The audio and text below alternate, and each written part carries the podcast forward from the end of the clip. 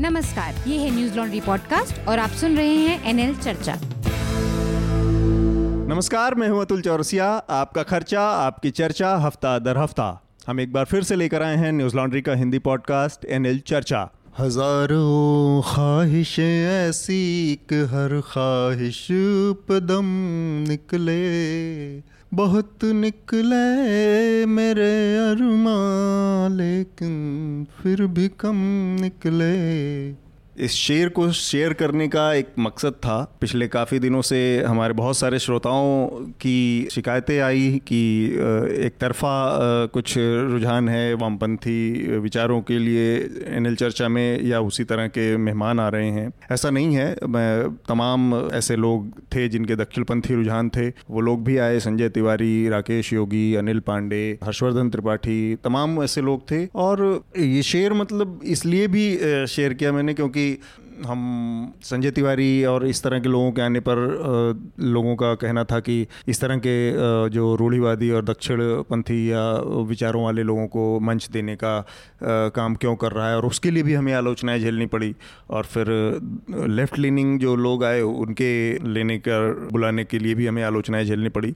तो मैं अपने श्रोताओं से बस यही एक बात कहना चाहता हूँ कि हम इस तरह के किसी विशेष धारणा या विशेष सोच के साथ इस तरह का काम नहीं करते हैं। हैं। ज़्यादातर कोशिश रहती है कि हर तरह के लोगों को बुलाया जाए, मौका दिया जाए। व्यक्तिगत तौर पर निश्चित रूप से हमारे अपने कुछ विचार हैं, कुछ सोच है, कुछ चीज़ों को लेके अपनी धारणाएँ हैं और उसमें मैं अपने को पूरी तरह से निष्पक्ष या पूरी तरह से तटस्थ नहीं मानता हूँ और इसके साथ ही मैं अपने इस कार्यक्रम को आगे बढ़ाना चाहता हूँ। आज हमारे साथ दो ख़ास मेहमान फिर से जुड़े हैं और बाकी दो तो आप जानते ही हैं। तो जो पहले पहली बार हमारे साथ चर्चा में जुड़ रहे हैं उनसे मैं आपका परिचय कराता हूँ। एक हैं हमारे महताब आलम जो कि दवायर उर्दू के एडिटर हैं। स्वागत है आपका महताब। शुक्रिया अतुल। और इसके अलावा राहुल कोटियाल हैं जो कि जिन्होंने न्यूज़ लॉन्ड्री हिंदी से जुड़े हैं अभी इसी हफ़्ते। तो आगे से उनको आप लगातार सुनेंगे चर्चा में।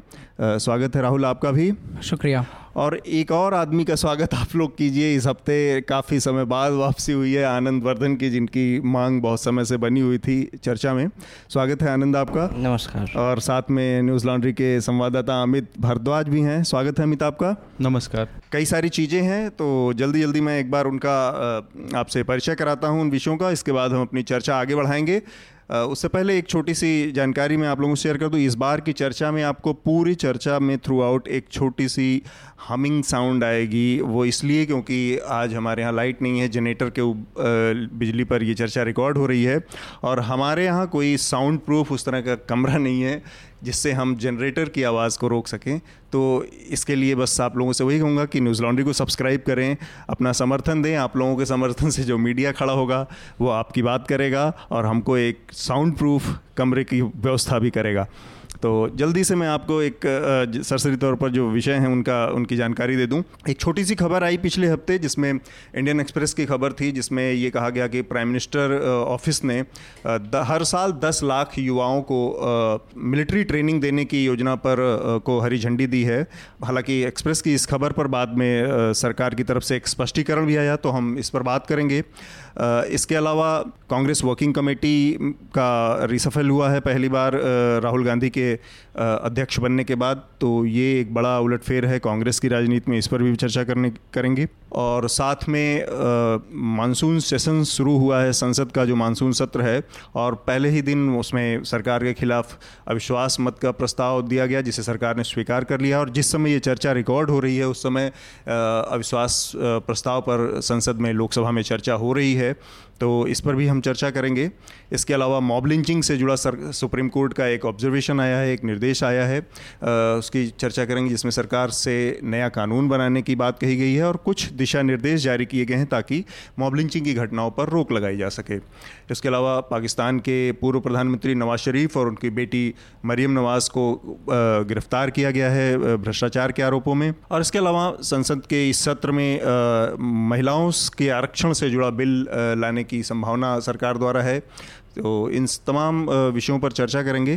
पहली चर्चा हम शुरू करते हैं जो कि मिलिट्री ट्रेनिंग से जुड़ी चर्चा है। इस मामले में एक खबर आई इंडियन एक्सप्रेस में, जिसमें ये कहा गया कि जो एनसीसी और एनएसएस है, नेशनल कैडेट कॉप और नेशनल सोशल सर्विसेज़ तो इन दोनों के इतर इन दोनों योजनाओं का ही विस्तार करके हर साल देश में दस लाख युवाओं को सैन्य प्रशिक्षण दिया जाएगा और उनके अंदर एक किस्म का अनुशासन और ये इस तरह की भावना को विकसित किया जाएगा। जहाँ तक एनसीसी का पूरा कॉन्सेप्ट है नेशनल कैडेट कॉप का, वो इसी तरह की थी कि एक मतलब आम जो जनता है या आम जो नागरिक हैं, उनके अंदर भी एक किस्म का सैन्य प्रशिक्षण और उससे एक मतलब जुड़ाव उसका बना रहे और एक सैन्य ट्रेनिंग का पूरी दुनिया में वर्ल्ड वॉर टू और वन के टाइम पे देखा गया कि ज़्यादातर दुनिया में इस तरह के, का चलन था कि वो अपने नागरिकों के लिए सैन्य प्रशिक्षण की व्यवस्था करता था। पर भारत में ब्रीफ पीरियड जो चाइना से वॉर का और उसके बाद पाकिस्तान से वॉर का था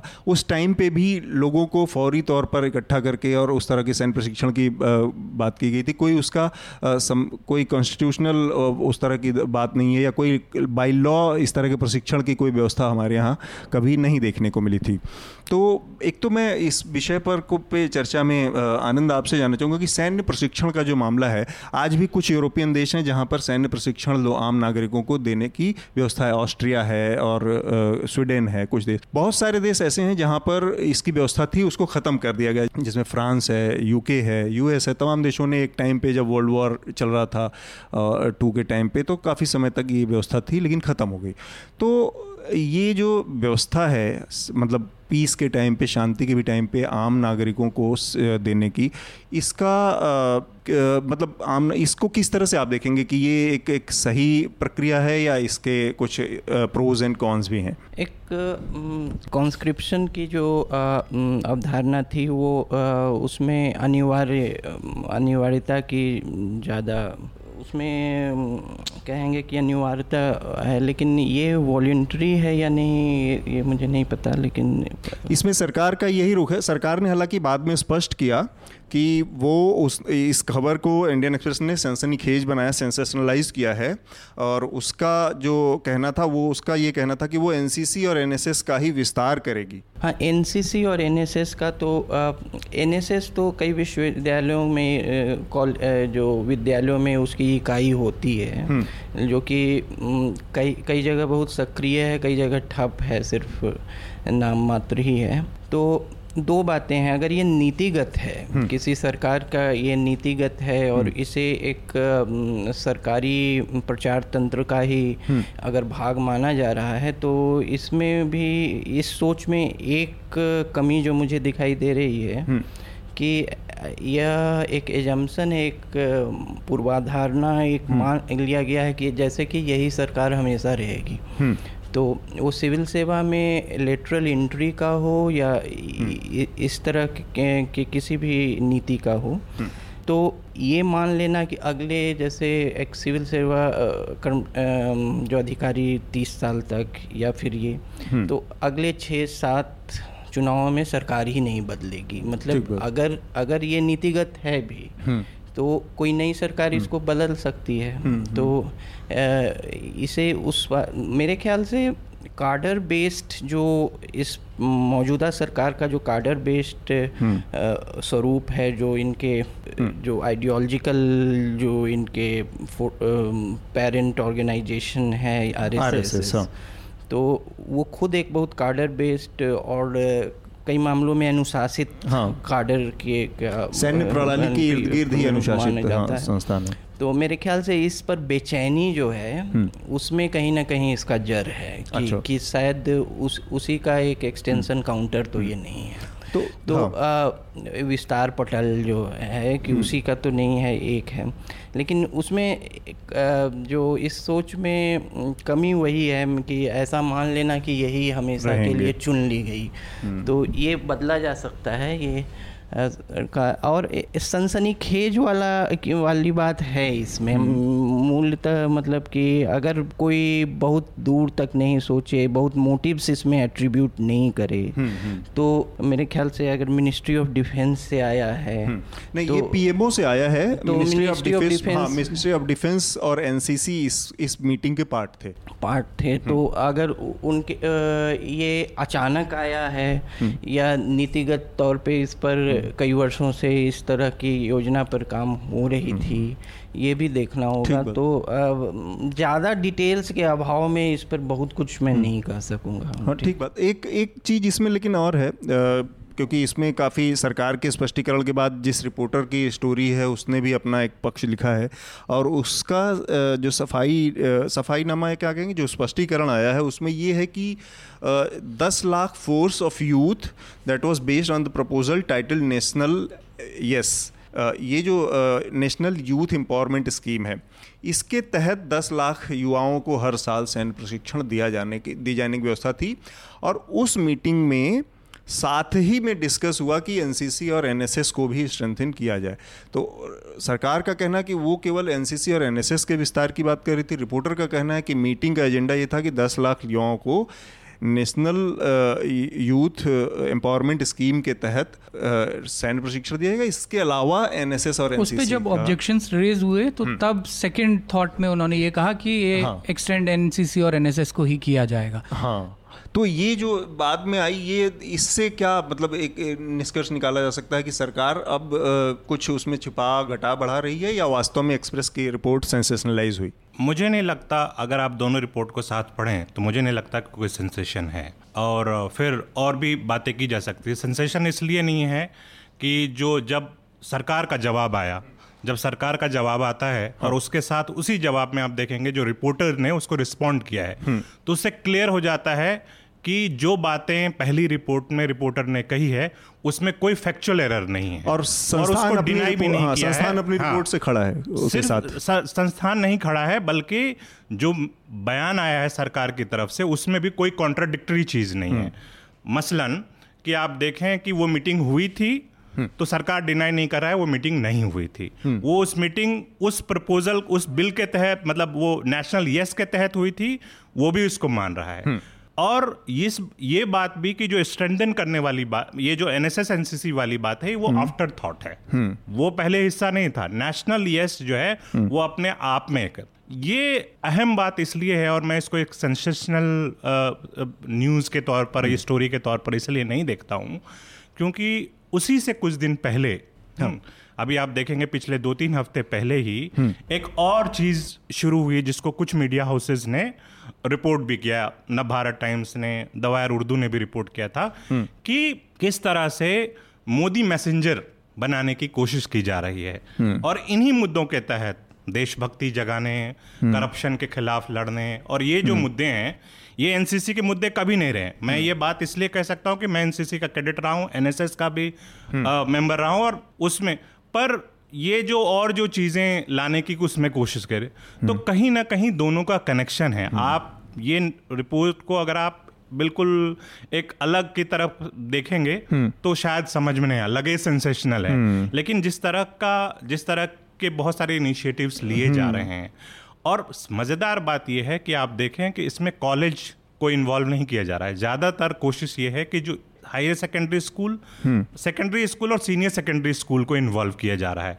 और मोदी मैसेंजर वाली जो बात थी उसमें तो मुझे ये हैरानी हुई कि एनसीपी ये ये जो एनसीपीसीआर है national commission for protection of child rights उसको भी इन्वॉल्व किया गया और कल्चरल मिनिस्ट्री तो मुझे लगता है इस लिहाज से और हमने पहले भी देखा है। कि जब पहले ये आया था कि यूजीसी को खत्म करने की कोशिश की तो जा रही है बेसिकली ये ऑब्जर्वेशन है कि ये एक पूरे बड़े लार्जर ढांचे के तहत बढ़ाया गया कदम है हाँ मुझे लगता है उसमें देखना चाहिए। अमित और राहुल आप लोगों को इसमें मैं इन्वॉल्व करना चाह रहा हूँ। अगर किसी तरह से का मिलिटराइजेशन एक तो आपकी जो बात इस मसले पर जो अपनी समझ हो वो भी बताएँ लेकिन इसके अलावा किसी भी सोसाइटी में अगर सैन्य प्रशिक्षण या मतलब सेमी मिलिटराइजेशन जैसी कोई चीज़ दी जा रही है तो उसके अ, वो मतलब व्यक्तिगत तौर पे मेरा मानना है कि किसी भी सिविल सोसाइटी में और भारत जैसे देश में जिसके पास 11-12 लाख की अपनी सेना है जो फुल टाइम इसके अलावा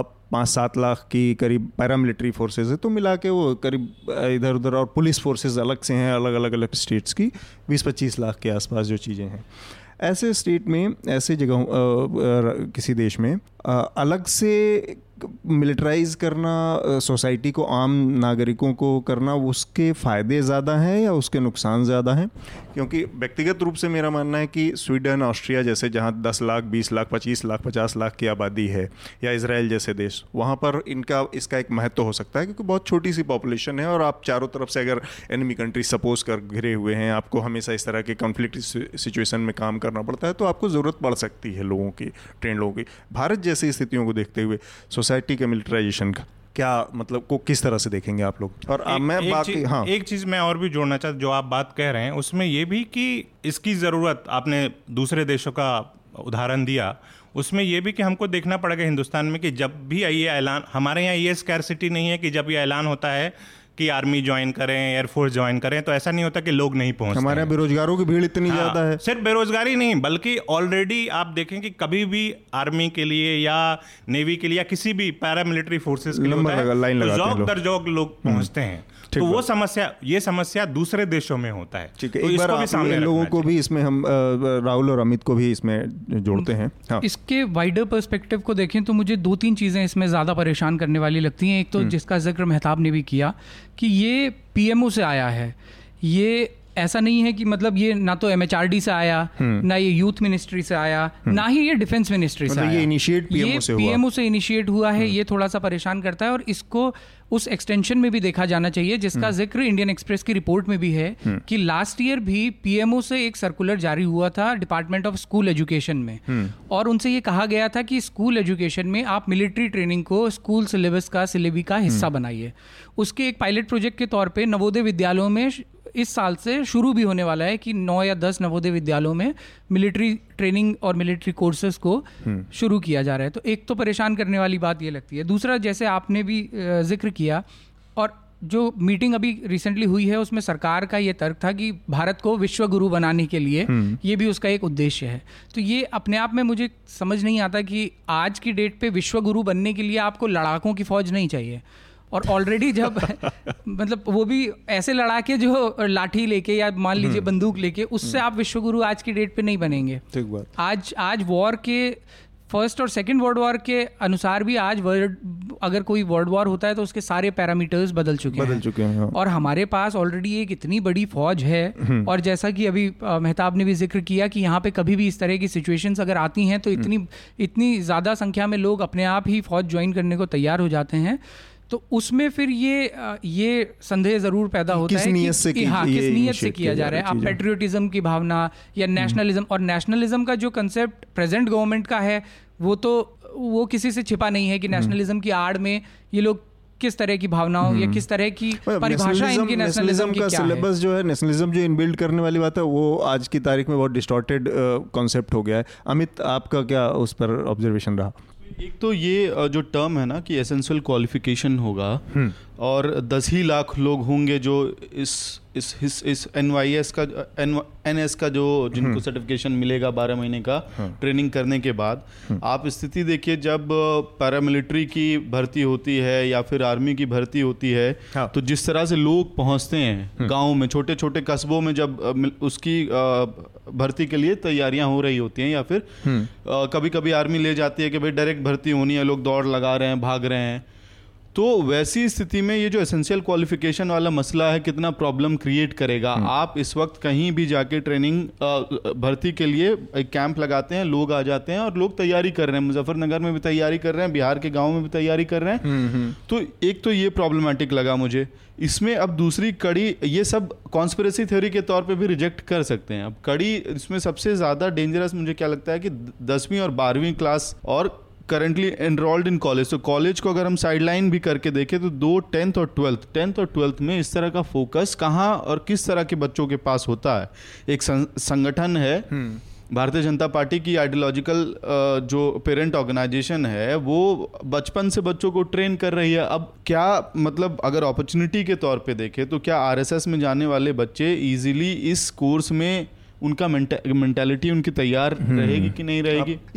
दिल एक एज होगा उनके पास। एक मैं आनंद इसमें इस पे एक थोड़ा सा आपकी एक टिप्पणी भी जानना चाह रहा था। बेसिकली आरएसएस का जो माना जाता है जो कि बीजेपी की पेरेंटल ऑर्गेनाइजेशन है उसका एक बहुत स्पष्ट विचार रहा है लंबे समय से शुरुआत से इवन गोलवलकर और उन लोगों का और उनके शाखा जो लगती है संघ की उसका कॉन्सेप्ट ही कहीं ना कहीं ये है कि अनुशासन और मिलिट्री पैटर्न पे लोगों का वो हो। क्योंकि उनको उनका ये अपना एक विचार है कि जो हिंदू समाज या हिंदुस्तान जो 700-800 सालों तक गुलामी या जो जो अटैकर्स का शिकार रहा, बाहरी हमला और हमलों का, उसके पीछे एक बड़ी वजह ये थी कि जो मार्शल जो एक टेंडेंसी होती है, वो हिंदुओं के अंदर नहीं थी या हमारे समाज के अंदर नहीं थी, जिसकी वजह से ये हमें इस तरह के स्थिति से गुजरना पड़ा।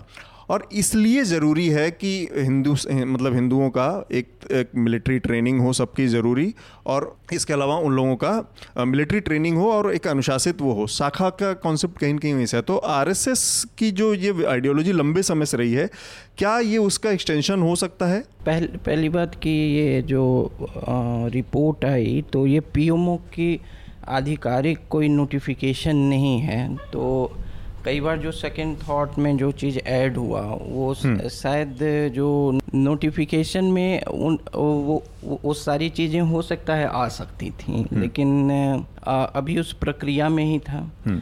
आ, लेकिन एक जो आइडियोलॉजिकल स्कूल हाँ. से जो इनपुट आया उसको एक हो सकता है बहुत हाफ़ बेक्ड टाइप का कोई पॉलिसी तुरंत बनाने की कोशिश की गई हो आरएसएस मिलिट्री तो नहीं कहूँगा लेकिन प्रशिक्षण हाँ, लेकिन चरित्र निर्माण का हम्म। चरित्र निर्माण के एक भाग में जो शारीरिक हम्म। मतलब फ़िज़िकल एजुकेशन हम्म। और ये सबको भी उसका भाग मानता है हाँ। और जो भी जो कंजर्वेटिव पॉलिटिकल ऑर्गेनाइजेशंस होते हैं हम्म। वो, वो और कंजर्वेटिव का रूढ़ीवादी नहीं कहें तो रूढ़ीवादी कंजर्वेशन मतलब जो व्यवस्था चली आ रही है उसके कंटिन्यूटी में जो तो वो सामूहिक जो समझदारी है उसमें इंडिविजुअल मूर्ख हो सकता है लेकिन समुदाय नहीं हम्म। तो उस समुदाय के मतलब पूरे पूर्वालोकन में ऐसा लगा कि एक सैन्य शक्ति भी होनी चाहिए हम्म। तो इन्होंने जो कहा कि मौजूदा परिवेश में विश्व गुरु नहीं बनने के लिए सैन्य शक्ति नहीं चाहिए लेकिन विश्व शक्ति बनने के लिए अभी भी चाहिए हम्म। तो विश्व जो realist school of international politics है वो हंस मैरगन थाओ का जो पिछले 25 वर्षों में खगोलीकरण में एक बदलाव ये आया है कि जो इकोनॉमिज़म था वो सेंटर में आ गया था नब्बे के दशक में लेकिन फिर से रसिया का देखें यूक्रेन पर हम्म। या फिर साउथ चाइना सी में चाइना का रवैया रवैया देखें हम्म। तो विस्तारवादिता का फिर से जो है हम्म। और वो नई तरह की एंजाइटीज़ लाया है नई बेचैनियाँ लाया है अंतर्राष्ट्रीय राजनीति में तो वो पूरी तरह से अभी भी जो मिलिट्री पावर दरकिनार नहीं हुआ है मतलब वो कभी होगा भी नहीं इन जनरल अगर मैं आपसे जानना चाहूँ तो मतलब सबसे बहुत छोटी संक्षिप्त टिप्पणी फिर हम अगले विषय पर एक टेरिटोरियल आर्मी की का भी व्यवस्था है जो कि हम लोगों ने इस चर्चा में नहीं रखा कि इन हम्म। सब के पैरामिलिट्री और फॉर्मल मिलिट्री के बाद टेरिटोरियल भी जिसमें सिटीजन जुड़ सकते हैं। हम्म। तो इसकी क्या प्रासंगिकता थी इस व्यवस्था की? मुझे नहीं था मतलब जो एग्जिस्टिंग सिस्टम थे उनको भी इम्प्रूव किया जा सकता था या उसको स्ट्रेंथन किया जा सकता वो ऑलमोस्ट डिफंग जैसे पड़े हैं।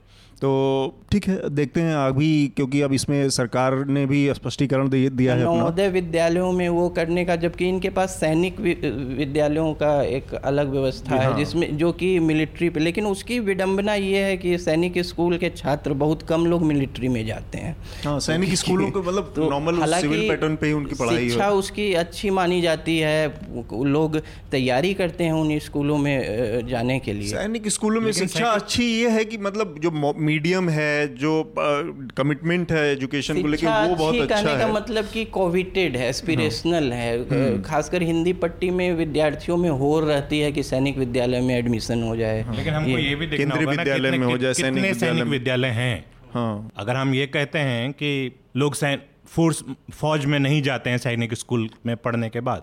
तो ये बात तो किसी भी प्रोफेशन के सिलसिले में कही जा सकती है। मसलन बहुत सारे लोग जो जर्नलिज्म स्कूल जाते हैं उसमें से ज़्यादातर लोग जर्नलिज्म नहीं करते हैं बाद में। आईआईटी तो, से आईआईटी से इंजीनियरिंग सबसे सब- सब, सब- बड़ा सबसे बड़ी मिसाल तो हमारी आईआईटी है।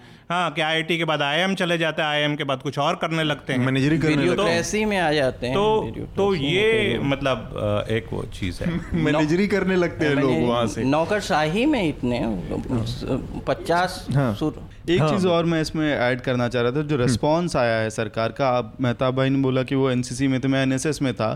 तो जो इसमें ये कह रहे हैं आप भी। एनएसएस में थे।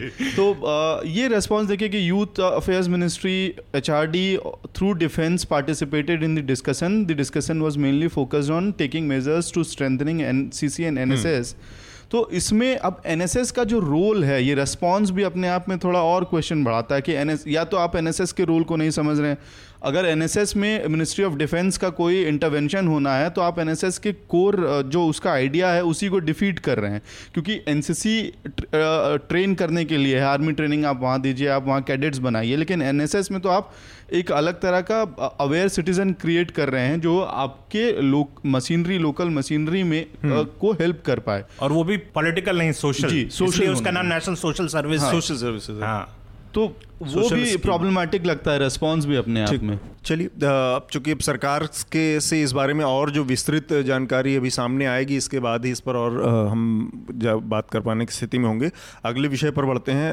मेरे ख्याल से मानसून सेशन चल रहा है संसद का और आज नो कॉन्फिडेंस मोशन पर चर्चा हो रही है। पिछली जो हमारा बजट सेशन था उसका ऑलमोस्ट सेकेंड हाफ़ वाला हिस्सा इसी बात को लेकर वाइप्ड आउट हुआ पूरा बर्बाद हुआ और कोई का, अ, कामकाज नहीं हुआ संसद में अ, क्योंकि कई दलों ने उस समय दिया था नो कॉन्फिडेंस मोशन का प्रस्ताव जिसे हाउस ऑर्डर में ना रहने की दलील देकर स्पीकर ने खारिज कर दिया था। मतलब वो हर दिन एक परंपरा एक अजीब सी परिपाटी चली कि आज हाउस ऑर्डर में नहीं है हाउस ऑर्डर में नहीं है।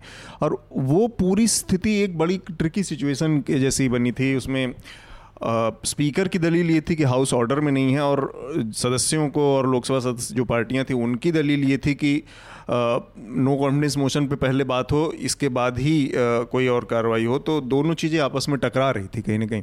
खैर पूरा बजट सेशन का सेकेंड हाफ़ इस तरह इस धींगा मुस्लिम बर्बाद हो गया। और पहला दिन ये जैसे ही शुरू हुआ अ, अभी मानसून सेशन का और सरकार ने पहले ही दिन टीडीपी के इस नो कॉन्फिडेंस मोशन को एक्सेप्ट कर लिया। तो ये जो बदलाव सरकार के स्टैंड में आया उस समय मार्च में, मार्च से लेके इस जुलाई में कि अचानक से स्वीकार उस समय ना करने और आज करने के पीछे की क्या परिस्थितियाँ बदली। तो आनंद आप और मेहताब, आप दोनों लोगों से पहले एक संक्षिप्त टिप्पणी इस पर एक तो मानसून से ये नो कॉन्फिडेंस मोशन को ही थोड़ा सा ब्रीफ में लोगों को एक्सप्लेन करके और देन हम बात को आगे देखिए नो कॉन्फिडेंस मोशन जो है एक इन्फर्ड अंडरस्टैंडिंग है उसकी क्योंकि संविधान में नो कॉन्फिडेंस मोशन का कोई ज़िक्र नहीं है लेकिन आर्टिकल 75 जिसमें सामूहिक उत्तरदायित्व की बात की गई है जो काउंसिल ऑफ़ मिनिस्टर्स की पार्लियामेंट के प्रति उस उसको उसकी के एक मतलब कहिए कि ये एक कॉन्वेंशनल चीज़ें हैं कि परंपरागत जो संसदीय लोकतंत्र की एक परंपरा के तौर पर उस आर्टिकल 75 का यही उसकी व्याख्या की जाएगी जो कि मेरे ख्याल से रूल एक में संसद के संसदीय प्रणाली के रूल के हाँ। रूल एक में है। कि 50 सांसद जो हैं अगर वो इस बात के लिए इस स्पीकर जो हैं लोकसभा की उनको उनसे ये निवेदन करते हैं तो वो 50 के काउंटिंग करके इस बात को अनुमोदित कर सकती है लेकिन या कर सकते हैं। तो ये हुआ है। तो आ, दूसरी एक बात और भी है कि इसको कॉन्फिडेंस मोशन से कंफ्यूज नहीं करना चाहिए। ये अंतिम नो कॉन्फिडेंस मोशन मुझे भी इसमें थोड़ी सी मिसअंडरस्टैंडिंग थी। 2003 में आया था। 2003 में आया था। जो सोनिया गांधी ने वाजपेयी सरकार के खिलाफ आया था। 2008 वाला जो न्यूक्लियर मुद्दे पे जो था, था, वो हाँ। कॉन्फिडेंस मोशन था। अच्छा। जिसको अमर सिंह ने कांग्रेस की तरफ़ हाँ, कर दिया किया था। वो नो कॉन्फिडेंस मोशन नहीं दो सौ तिहत्तर और हाँ। दो सौ छप्पन से हाँ। गिरा था हाँ। तो वा- खैर। अभी जो मौजूद मौजूद है मुझे लगता है कि ये सरकार एक मंच खोज रही है। मेरे ख्याल से एक जो अपनी चुनावी चुनावी जो उनका कैंपेन है हाँ। उसके लिए एक मंच खोज रही है। और जो बाकी जो क्षेत्रीय दल हैं वो इसमें टेस्टिंग वाटर्स अपना करेंगे कि सभी के स्टॉक अपने खुले नहीं रखेंगे। ये आईपीएल खिलाड़ियों के ऑक्शन की तरह है कि अभी किसी का पता नहीं कि कौन किधर जाएगा। तो उस ऑक्शन में अब अ, वो एक टेस्टिंग वाटर्स वाली चीज़ है। प्रधानमंत्री राष्ट्र को सम, इसे एक राष्ट्रीय मंच समझकर राष्ट्र को संबोधित कर एक विक्टिमहुड का भी घेरा की सभी की घेराबंदी में public- मैं कर हाँ तो। उनका जो पर्सनैलिटी कल्ट है जो व्यक्ति आधारित राजनीति के स्क्रिप्ट में इस तरह के स्पेक्टेकल इस तरह के आयोजन बहुत फिट बैठते हैं। तो उस उस तरह से मेरे ख्याल से इस बार जब कोई सरकार पे कोई संकट नहीं हो तो बहुत ऑपोजिशन का भी प्रेस प्रेशर नहीं रहता है कि इन्होंने क्यों नहीं अनुमोदित किया नो कॉन्फिडेंस मोशन ये वो।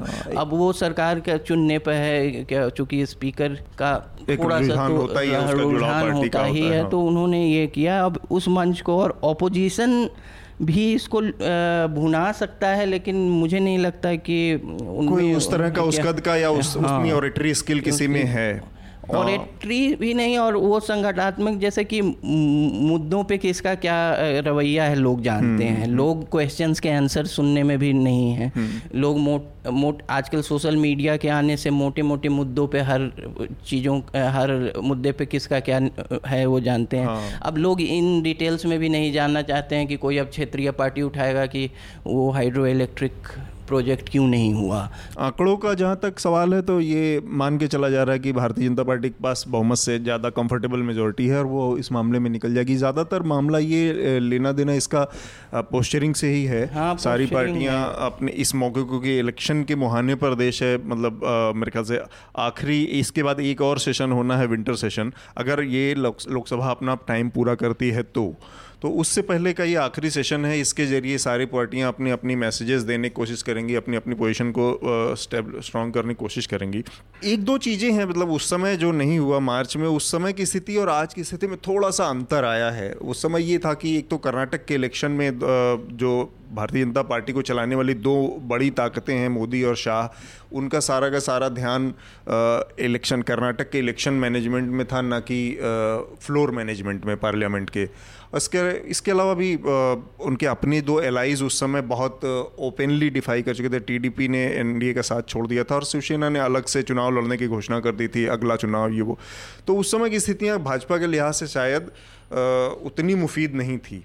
और इसके साथ जो उस समय मोशन आए थे वो दो तीन छोटी पार्टियों की तरफ़ से आए थे। कांग्रेस का कोई बहुत स्पष्ट नज़र रुख नहीं था उस समय नो कॉन्फिडेंस मोशन के लिए। आप लोगों आपका मेहताब इस पर जो अब सेशन में शुरू चल रहा है तो आपका क्या ऑब्जर्वेशन रहेगा है इस पर? मुझे लगता है आनंद जी ने जो दो बिंदु उठाए हैं मैं उसको एक्सप्लेन करना चाहूँगा। हाँ। वो बहुत उन्होंने बहुत ही बुनियादी चीज़ें उठाई हैं। पहली बात कि एक मंच फराहम करेगा। तो उसको आप इस तरह से समझिए कि आप अब देखिए कि किसको कित, किस पार्टी को कितना समय दिया गया है। ये जो चर्चा होगी उस चर्चा में समय किसको कितना मिला है? बीजेपी को तीन घंटे का समय मिला है। तीन घंटे हाँ। कुछ मिनट हाँ। तीन घंटे मान लें। और कांग्रेस को 38 मिनट का समय मिला है। ए आई डी एम के को जो है वो भी अड़तीस मतलब तो आप आप इससे तो वो जो बात आनंद ने कही कि एक मंच फराहम किया गया एक स्टेज जो है जिसमें वो एक्सप्लेन भी कर सके और ये भी कह सके जो विक्टिम हुड वाली बात आनंद ने कही कि उसको कह सके कि किस तरह से जो है और उसमें हमारे जो माननीय प्रधानमंत्री जी हैं, उसमें माहिर हैं, हम सब जानते हैं। आनंद आपको लगता है कि टाइम हाँ। अलॉटमेंट में इस तरह का हेरफेर मतलब कुछ पक्षपात जैसी हाँ, चीज़ें टाइम अलॉटमेंट वो जो एक में स्पीकर्स को पावर है उसमें टाइम अलॉटमेंट का भी पावर उन्हीं को है। तो उ- उ- उसमें वो- उनके विवेकाधीन है वो कुछ भी कर सकती हैं उसमें। तो एक पहलू ये है। दूसरा दूसरी बात जो है वो ये भी कि ये कि आप देखें आपने ज़िक्र किया टीडीपी का आपने ज़िक्र किया शिवसेना का। और एक जो ये जो नो कॉन्फिडेंस मोशन चल रहा है उसमें एक और जो स्टार उभर के आए हैं वो उस जिसके बारे में कल दिन भर चर्चा होती रही वो हमारे शत्रुघ्न सिन्हा जी हैं। हाँ, तो उन्होंने अचानक से कैसे बदल तो लिया अपना स्टैंड पूरा? ये ये बहुत इंटरेस्टिंग अपनी है। पार्टी के पक्ष में वोट करेंगे। ये बहुत इंटरेस्टिंग है कि वो लगातार संसद के बाहर ट्विटर पे सोशल मीडिया पर संसद के बाहर यहाँ तक कि बनारस जा करके आ, उन्होंने मोदी और मोदी सरकार हाँ, नाम लेकर के विरोध किया यशवंत सिन्हा के साथ। लेकिन कल जो तो ये एक चीज़ है। लेकिन इसके साथ साथ आप देखें दो और पार्टियों का ज़िक्र करना चाहूँगा मैं। एक तो है बीजेडी जो कि आप ये देखिए कर गई हाँ, है आज। वो ये कह रहे एब्सटेन कर रहे हैं। तो उनका भी और यही मामला शिवसेना का भी है। तो पार्लियामेंट के बाहर प्रेस कॉन्फ्रेंसेस में सोशल मीडिया पर अपने मुखपत्र में बयानबाजी करना। लेकिन जब कॉन्क्रीट क्योंकि संसद में जो कार्रवाई होगी पार्लियामेंट में जो प्रोसीडिंग्स होंगे वो तो रिकॉर्ड होगा ना ऑन द रिकॉर्ड होगा। जो बाहर चीज़ें हो रही है उसका कोई रिकॉर्ड नहीं है उसको कौन मानता है? वो आज कह रहे हैं ये कल लेकिन यहाँ तो, तो इसको भी ये स्थिति पहले नहीं थी। इसलिए मुझे लगता है कि उनको लगा होगा कि ये हमारे लिए मुफीद स्थिति मुफीद होगा और ये भी कि हम पर कभी ये नहीं कहा जाएगा कि हमने मौका नहीं किया। हाँ राहुल आपका ये मैं सहमत हूँ मेहताब भाई की बात से। संख्या बल के जहाँ तक बात थी ये दोनों को विपक्ष को भी पता था और भाजपा को भी पता था कि इसका नतीजा नो कॉन्फिडेंस मोशन का क्या होना है कहाँ आगे ये जाएगा। लेकिन आज सुबह मैंने एक चीज़ पे मेरा ध्यान गया प्रधानमंत्री के पर्सनल ट्विटर हैंडल से भी और पीएमओ के हैंडल से भी। ये कहा गया है कि India will be watching us. ये सिर्फ़ बयान नहीं है ये लोगों को बताना भी है कि आपको हमें देखना है। जिस मंच पे आज हम जाएँगे जिसका हम इस्तेमाल करेंगे तीन साढ़े तीन घंटे जैसे मेहताब भाई ने बोला भाजपा के पास होंगे उसमें से आ, ये लगभग तय है कि कम से कम एक घंटा प्रधानमंत्री बोलेंगे। और बोलने में वो सच में विपक्ष के तुलना में वो बोलने में इतने अच्छे हैं कि वो संसद से भी लगभग वैसी ही बात करते हैं जैसे वो अपने पार्टी के मंच से चुनाव के मंच से करते हैं। तो ये उनके मौके के तौर पे ही आया है उनके पास और शायद इसका इस्तेमाल भी बहुत बेहतर तरीके से वो कर पाएँ हम्म। अमित आपका क्या आकलन है इस पर नो कॉन्फिडेंस मोशन पर पार्टियों के समय और इन सब चीज़ों को देखते हुए एक तो समय का मामला जो है अगर वो पूरा लिस्ट हम लोग देखें जिस पार्टी को किस पार्टी को कितना समय मिला है तो हाँ। उसमें बाकायदा नंबर्स के तहत समय दिया गया इंडिकेट किया भी गया एक priority है, हाँ, टू है सेवेंटी थ्री बीजेपी का है तो साढ़े तीन घंटा मिला है आईएनसी के पास अड़तालीस हैं तो अड़तीस मिनट मिले हैं।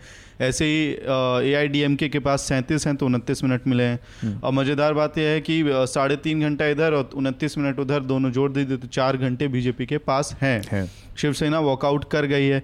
बीजेटी की बात जो मेहताब भाई ने कही अभी ये काफ़ी इंटरेस्टिंग है कि लगातार बीजेडी कोई स्टैंड नहीं ले रही है नेशनल पॉलिटिक्स में। हाँ। लेकिन अ, क्या स्ट्रैटेजी है पता नहीं लेकिन जब भाजपा चुनाव में वहाँ असेंबली चुनाव में जाएगी तो ब्रूटल होगी जैसे बाकी जगहों पर रही है।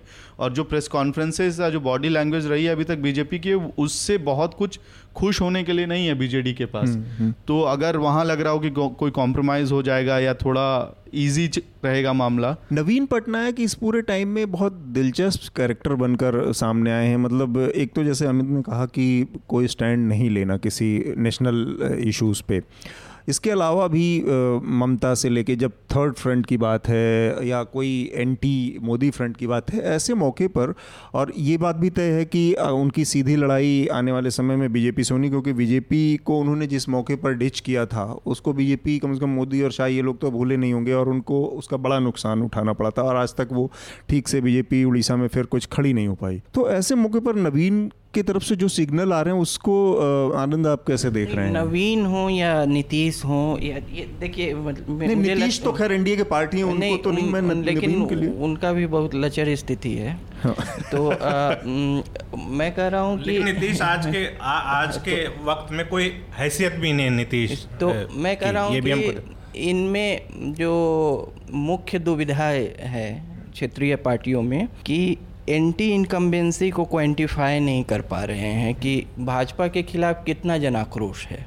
तो एंटी इनकम्बेंसी एक होता है कि स्पष्ट दिखता है। एक है कि आप दुविधा में रहते हैं हाँ, लेकिन नवीन के लिए तो एंटी इनकम्बेंसी नहीं राष्ट्रीय राष्ट्रीय- मतलब राष्ट्रीय समीकरणों में मैं बात कर रहा हूँ कि अगर अगर इन नीतीश को या नवीन को इन लोगों को अगर बहुत स्पष्ट आइडिया होता कि एंटी इनकम्बेंसी इतनी है मतलब क्वांटिफाई कर लेते तो ज़्यादा स्पष्ट रूप से अभी तक अब इनका स्टैंड क्लियर रहता लेकिन अब इधर जाएँ या उधर जाएँ वो अभी जुलाई आ गया और 2019 में इलेक्शन है अभी इनको उतनी स्पष्टता है नहीं।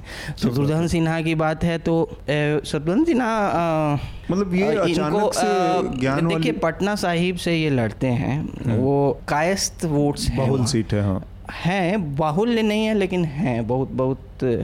और कायस्त सपोर्ट में इनका एंटी बीजेपी जाना इसमें उसमें इनको अभी भी बहुत चीज़ देखना है कि क्योंकि कायस्थ मतदाता जनरली जो है शहरी शहरी मतदाता बीजेपी सपोर्टर रहेगा। लेकिन इनके व्यक्तित्व का वहाँ कितना प्रभाव है या पार्टी का कितना प्रभाव था इनके लगातार चुने जाने पे इसको अभी इनको। इनका इनको विश्लेषण करना पड़ेगा कि और कार्डर की ज़रूरत कितनी है इनको बीजेपी की या तो ये भी है। लेकिन शत्रुघ्न हाँ। सिन्हा के पास ऑप्शन भी कहाँ था? पार्टी ने जब विप जारी कर रखा है तो उसमें उसके खिलाफ जाएँगे तो सांसद हैं अभी पूर्व सांसद हो जाएँगे तुरंत। तो वो मसला भी है। और दूसरा कि राहुल गांधी इसी बीच बोल रहे हैं और बहुत लोकसभा में। लोकसभा में बोल रहे हैं और बहुत बेहतरीन बोल रहे हैं कि प्रधानमंत्री मुझसे आँख नहीं मिला पा रहे हैं। बिना एजेंडा चीन गए प्रधानमंत्री ने सैनिकों के साथ धोखा किया है। प्रधानमंत्री चौकीदार नहीं है भागीदार हैं। तो ये शुरू हो गया है लेकिन अब इस इस स्पीच का भी आकलन होना है कि प्रधानमंत्री एक घंटे में क्या बोलेंगे और राहुल गांधी ने क्या बोला है। निश्चित रूप से कम समय में आप कितना क्या बोल पाएँगे तो वो एनालिसिस भी जो होगा फिर कल अखबारों में मास्टर मैं कई बार बोल चुका हूँ तो मास्टर स्ट्रोक के तौर पे पीएम का स्पीच आएगा और राहुल के कम कम समय में राहुल गांधी जितना जो कुछ भी बोल सकते हैं वो कोशिश करेंगे। लेकिन फिर भी अंततः एक घंटे में जो इमोशनल जो अपील पीएम की होगी वो राहुल गांधी की पंद्रह मिनट या बीस मिनट के भाषण में नहीं हो सकता नहीं होगी। इसीलिए वो मैंने समय वाला जो सवाल उठाया था टेक्निकली ये कहा जाना कह कह सकते हैं हम क्योंकि उनके नंबर्स ज़्यादा हैं तो उनको ज़्यादा समय मिला। लेकिन हमको ये ये रहा है इसी तरह से होता है। मैं सही हूँ लेकिन हम जब पॉलिटिक्स में पॉलिटिक्स की बात कर रहे हैं तो वहाँ पर ये आपको एज मिल जाएगी, हाँ, एज मिल तो। जाएगा और फिर ये देखिए कि क्योंकि सरकार के खिलाफ प्रस्ताव है नो कॉन्फिडेंस मोशन जो है अपोजिशन के खिलाफ नहीं है। तो कायदे से मतलब अगर हम सोचे लॉजिकली एक आम शहरी के हिसाब से सोचे तो जो no समय इनको ज़्यादा मिलना चाहिए ना क्योंकि तो वो मैं कह रहा था। हालाँकि जिसको बचाव करना है उसको भी समझ दिया जा सके लॉजिक तो दोनों तरफ़ से हो सकते हैं। नब्बे दशक के मध्य में दूरदर्शन का उस समय टीआरपी रेटिंग्स में ये जो जो में एक सेकंड खाली जो छियानवे में नो नो ट्रस्ट मोशन था नहीं वो उनको पार्लियामेंट में हाँ नो ट्रस्ट मोशन ही था जिसमें हाँ, सिद्ध करना था। जिनको सिद्ध करना था और तेरह दिन की हाँ, सरकार तो- गिर गई थी। तो, लेकिन उसके ज़रिए भी अटल बिहारी वाजपेयी ने अपनी अपनी वाजपेयी का जो अ, उसमें जो उन्होंने भाषण दिया था वो उस समय नब्बे दशक में टीआरपी में दूरदर्शन के सबसे ज़्यादा टीआरपी दूरदर्शन छोड़िए वो आज हाँ, भी यूट्यूब पे सबसे ज़्यादा देखे जा देखा जाने वाला वीडियो और अभी कर्नाटका वाला भी देख लेना जब इन्होंने मतलब अंठानवे खासकर हिंदी पट्टी में अंठानवे लोकसभा चुनाव जिताने में उसका एक बड़ा हिस्सा बड़ा रोल है, हाँ। बड़ा हिस्सा माना जाता है हाँ ठीक बात। चलिए अपना ये वोटिंग तो आज शाम को हो जाएगी और जब तक ये चर्चा अपने श्रोताओं तक पहुंचोगी, उससे पहले नो कॉन्फिडेंस मोशन का सारा का सार जनता के सामने आ जाएगा। हम अपने अगले विषय पर बढ़ते हैं। एक और चीज़ बस जो कहना मैं भूल गया था मार्च में एक और बड़ी चीज़ हुई थी वो था नीरव मोदी कांड जो गीतांजलि का जो घोटाला हुआ था पंजाब नेशनल बैंक का, वो भी उसकी वजह से, और सरकार के पास आज भी उसके लिए कोई पुख्ता डिफेंस नहीं है तो उसकी वजह से भी एक बड़ा दबाव सरकार के ऊपर था। इस बीच में भाजपा ने एक चीज़ अपना और मैनेज किया है, वो था संपर्क फॉर समर्थन अभियान करके, अपने हर एलाइज एलाइज के पास पहुँचे हैं अमित शाह और ये सब करके तो शायद इस बार जो स्वीकार करने के पीछे कई सारे फैक्टर में एक ये भी है कि बीजेपी बीजेपी अपने अलाइज को इन सबको लेके थोड़ी कॉन्फिडेंट हो गई है। और सिर्फ़ अलाइज नहीं आपने संपर्क और समर्थन की बात कही उसमें सिर्फ़ अलाइज नहीं जो पब्लिक फिगर्स हैं। हाँ हाँ। उनके साथ जिस तरह का संपर्क बनाने की कोशिश की गई वो वो भी उसका और उसके थ्रू जो पब्लिक वो बनाने की कोशिश की चाहे माधुरी दीक्षित से मुलाकात हो चाहे और लोगों के साथ वो बहुत है। चलिए अगले इस विषय पर अपने हम अपने बढ़ते हैं। ये सुप्रीम कोर्ट ने जो मॉब लिंचिंग पर जुड़ा फैसला दिया है ये काफ़ी बहुत महत्वपूर्ण फैसला है क्योंकि लगातार एक के बाद एक हम देखते जा रहे थे कि मॉब लिंचिंग की घटनाएँ हो रही थी पहले ये कुछ समय तक काउ विजिलेंटिज्म के नाम पे, गौरक्षा के नाम पर हुई। फिर पिछले दो महीनों में बच्चा चोरी की अफवाहों के ऊपर बहुत सारी घटनाएँ हुई। करीब 19 लोगों की मौत बच्चा चोरी की अफवाहों में देश भर के अलग अलग हिस्सों में हुई। उसमें असम, त्रिपुरा, चेन्नई और उड़ीसा, इस तरह से अलग अलग हिस्सों में लोगों के की मौतें हुई, जिसके बाद जो एक सोशल मीडिया कंपनी है व्हाट्सअप उसने अपने बहुत सारे तरीकों में बदलाव किया है, अपने बहुत सारे नए उपाय लागू किए हैं सुधार करने के।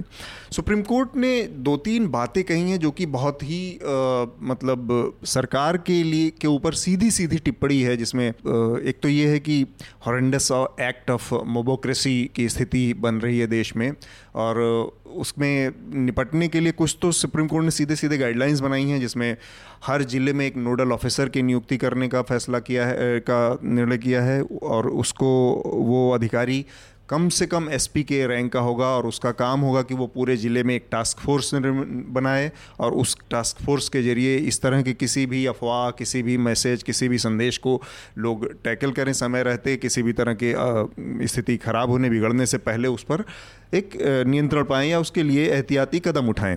और इसके अलावा जो इस तरह के मामलों में आरोपी हैं, उनके छः महीने के अंदर ट्रायल हो, जो पीड़ित हैं, उनको एक महीने के अंदर में जल्दी से जल्दी मुआवजा की व्यवस्था की जाए और छः महीने के अंदर में ट्रायल करके सज़ा और मैक्सिमम सज़ा जो है ट्रायल कोर्ट में जो सज़ा हो, वो मैक्सिमम सज़ा दी जाए, ये कुछ उपाय हैं।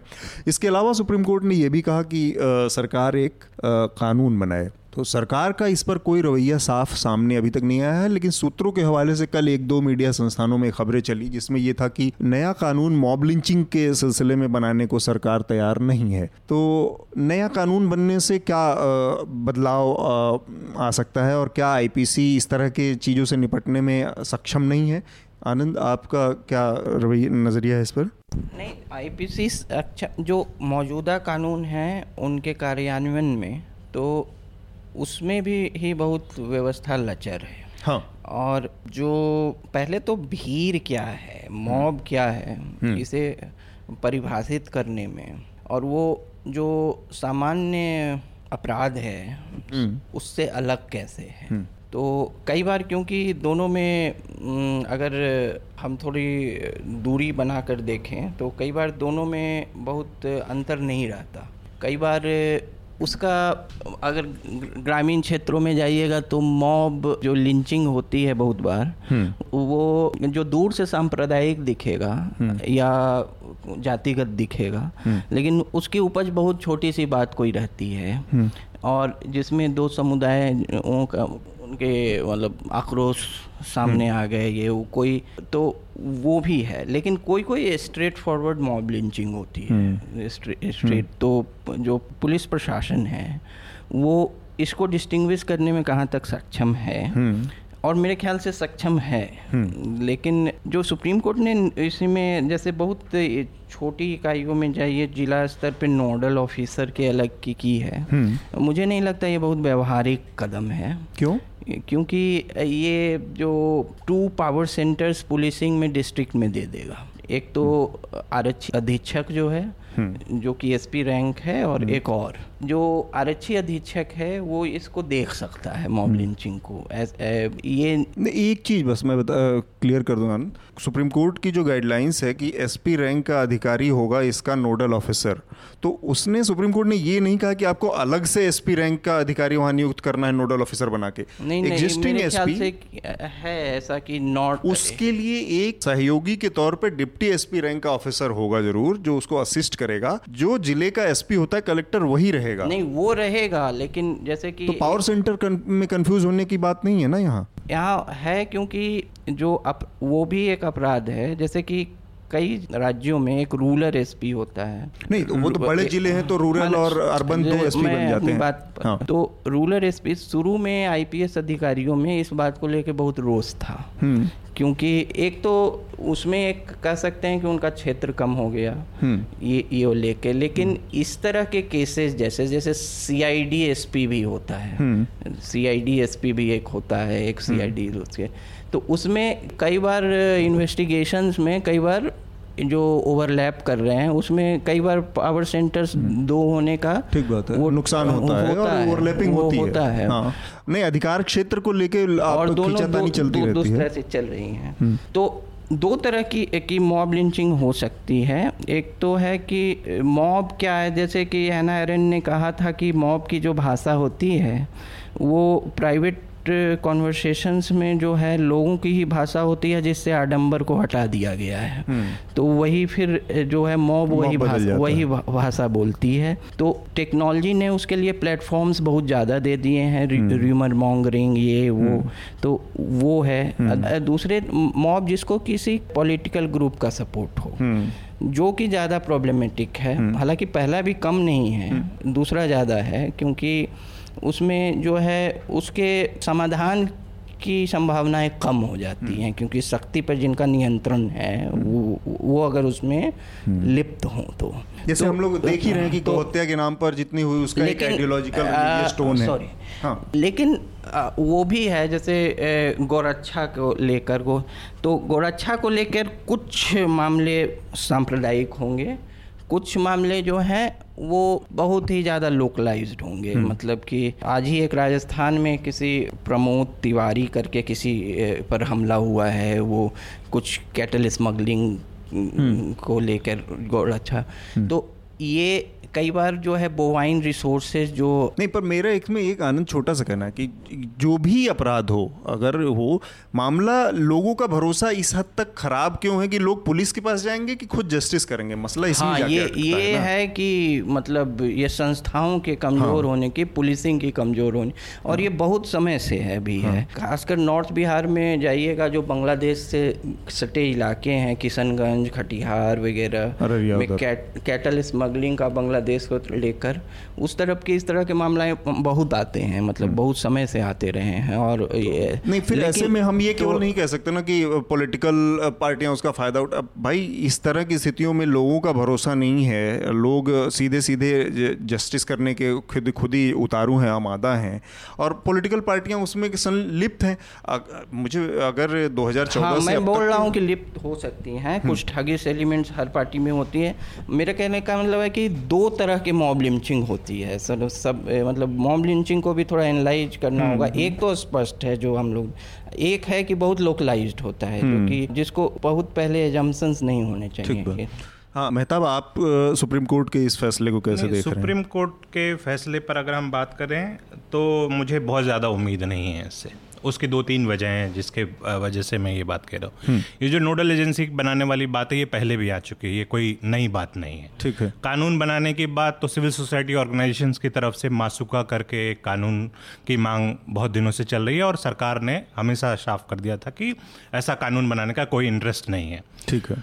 और कानून भी जिस तरह से हमारे यहाँ बनता है हाँ आप हम्म। नए कानून देखें तो उसमें क्या होता है कि कोई नया प्रोविज़न क्रिएट नहीं किया जाता आईपीसी की इस धारा को इधर लाया जाता है इधर मतलब इस तरह से वो होता है लेकिन ये ये तो टेक्निकल बातें हैं लेकिन हम्म। आप ये देखें कि जब से ये जजमेंट आया है जो ऑर्डर हम्म। आया है उसके बाद जो सरकार के लोग हैं उनके बयान आप देखें उससे आप अंदाज़ा करें अब ये देखे एक मंत्री ये कह रहे हैं कि कोई डेटा नहीं है कि कितनी मॉब लिंचिंग हाँ, हंसराज अहिर ने हाँ, लोकसभा में कहा कि मॉब लिंचिंग का डेटा जो कि डिप्टी होम मिनिस्टर जिस हम्म। हैं वो उन्होंने ये कहा है।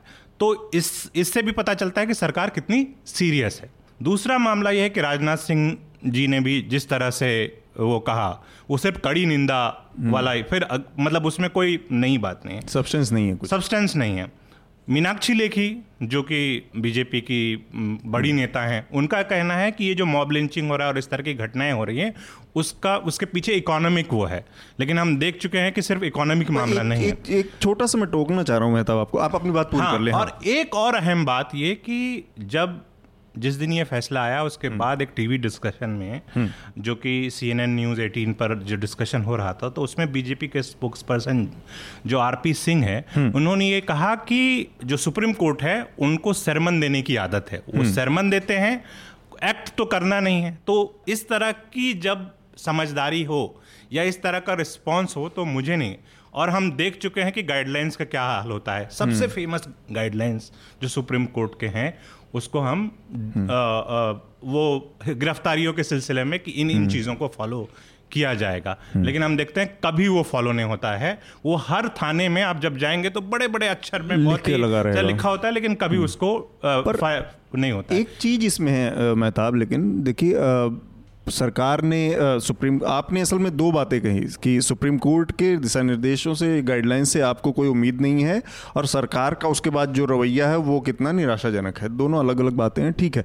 कि उस पर मेरा ये कहना है कि कोई चीज़ कंसेप्ट के लेवल पे विचार के लेवल पे सही गलत हो इसका फैसला करना चाहिए वो इम्प्लीमेंट गलत का हो रहा है या वो प्रभावी नहीं हो पा रहा है या उसको लगा लागू करने वाले लोग कितने अक्षम कितने नाकारा कितने बेईमान हैं ये एक एक दूसरी स्थिति है। ये ऐसे है कि जैसे आज की तारीख में सेकुलरिज्म गाली बना हुआ है कि सेकुलर है ना?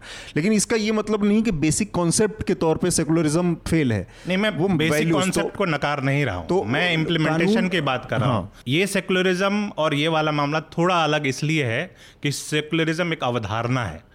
यहाँ यह है कि इम्प्लीमेंट करना है। लोग मारे जा रहे हैं ना मारे जाए। लोगों को न्याय नहीं मिल रहा है न्याय मिले। यहाँ मतलब मुझे लगता है ये दोनों में एक और बात जो मैं तीसरी बात कहना चाह रहा था माफ़ी चाहूँगा ज़्यादा समय हाँ, ले रहा हूँ वो ये कि ये असल में जिस चीज़ पर चर्चा नहीं हो रही है वो मॉब मेंटालिटी हम जिस तरह के समाज में हम रह रहे हैं और हमारा समाज का निर्माण हो चुका है उसमें ऐसी घटनाओं का होना मुझे कोई आश्चर्यजनक मतलब इसको टाला। नहीं जा सकता जिस तरह की नहीं जा स्थितियाँ हैं। सकता। आप ये देखिए कि असहमतियों को जिस तरह से दबाया जा रहा है जैसे ये पाँच लोग हैं हम अगर पाँच लोग एक ट्रेन में सफ़र कर रहे हैं यात्रा कर रहे हैं और कोई एक आदमी आकर के कह दे कि ये जो व्यक्ति है ये देशद्रोही है आप देखिए मैं यकीन के साथ कह सकता हूँ कि ज़्यादातर ट्रेन के लोग हमला कर देंगे और ऐसे बहुत सारे एग्ज़ाम्पल दिए जाते अगर और ये जो घटनाएँ हो रही है लगातार हो रही है हर रोज खबर आ रही है लेकिन समाज में कोई रोष नहीं है। ये जो not not in my name इस तरह के जो कुछ इनिशिएटिव है वो बहुत ही मतलब छोटे लेवल पे बहुत ही छोटे लेवल के और उसमें वही लोग हैं जो कि हर आपको विरोध और प्रदर्शन वगैरह में दिख जाएँगे।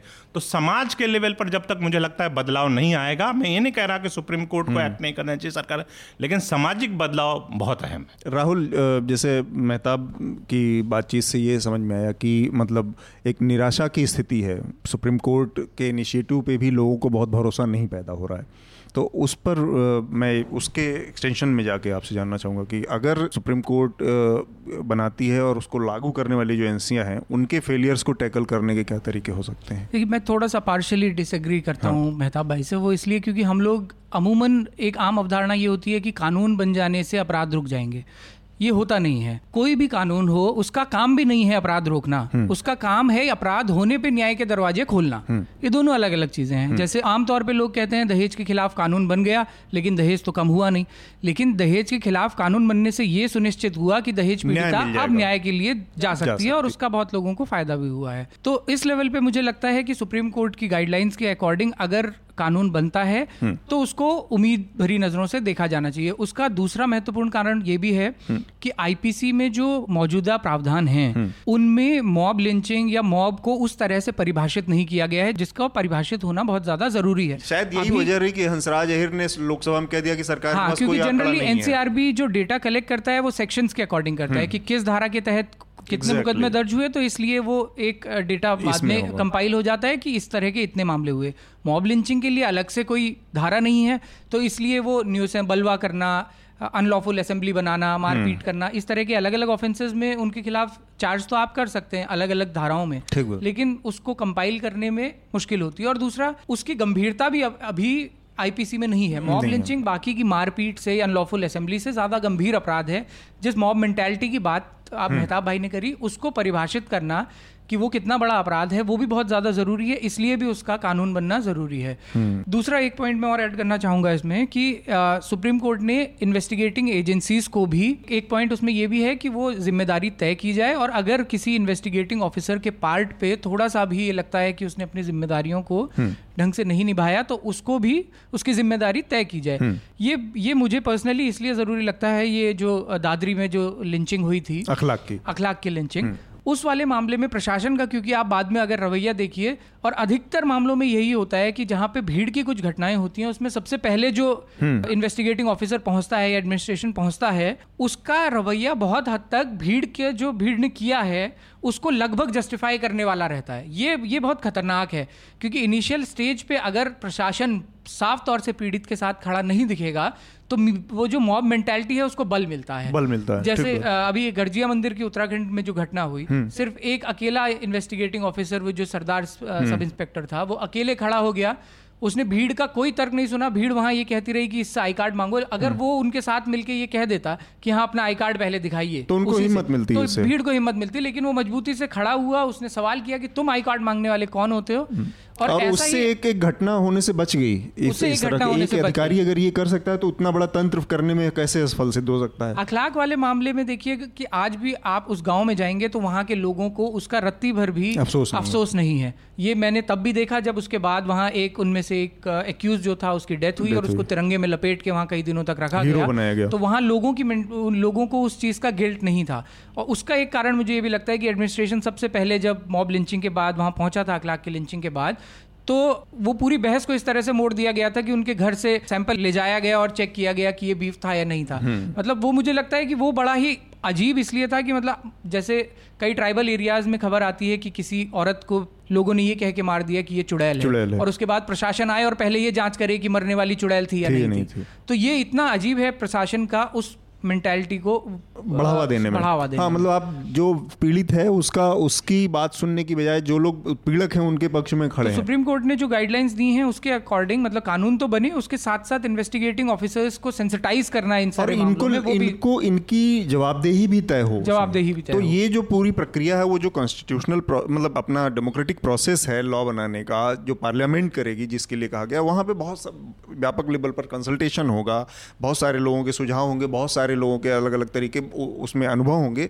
तब एक परिपक्व कुछ बड़ा एक कोई कानून बनेगा। अदरवाइज़ हमारे सामने एक और दिक्कत आती है नए कानून बनने में कि बहुत दबाव में कानून बनते हैं और वो बहुत एक तरफा हो जाते हैं। जैसे कुछ मामलों में दहेज हत्या से जुड़े एक आध जो प्रावधान थे वो या अभी जो बलात्कार वाले से जुड़े मामलों में है कुछ प्रावधान वो एकदम ही एक तरफा खड़े होते हैं। तो इसके लिए ज़रूरी है कि जो डेमोक्रेटिक प्रोसेस है उसको बहुत ज़्यादा एक्सटेंसिवली इस्तेमाल किया जाए। और एक प्रॉब्लम एक प्रॉब्लम और होता है जो जिसका आप ज़िक्र कर रहे हो कि बजाय अकाउंटेबिलिटी तय करने के हम्म। उसमें पावर्स ज़्यादा दिए जाते हैं। मैं कम्युनल वायलेंस बिल का ज़िक्र करना चाहूँगा वो बार बार है। उसमें हम्म। ये था कि कमांड रिस्पॉन्सिबिलिटी तय हो। बेसिक हम्म। चीज़ ये था जिसका ज़िक्र कर रहे थे कि जवाबदेही तय हो। लेकिन अगर आप उस बिल को पढ़ेंगे जो कभी पास नहीं हो पाया उसमें यह हुआ था कि पुलिस को और पावर दे दिए।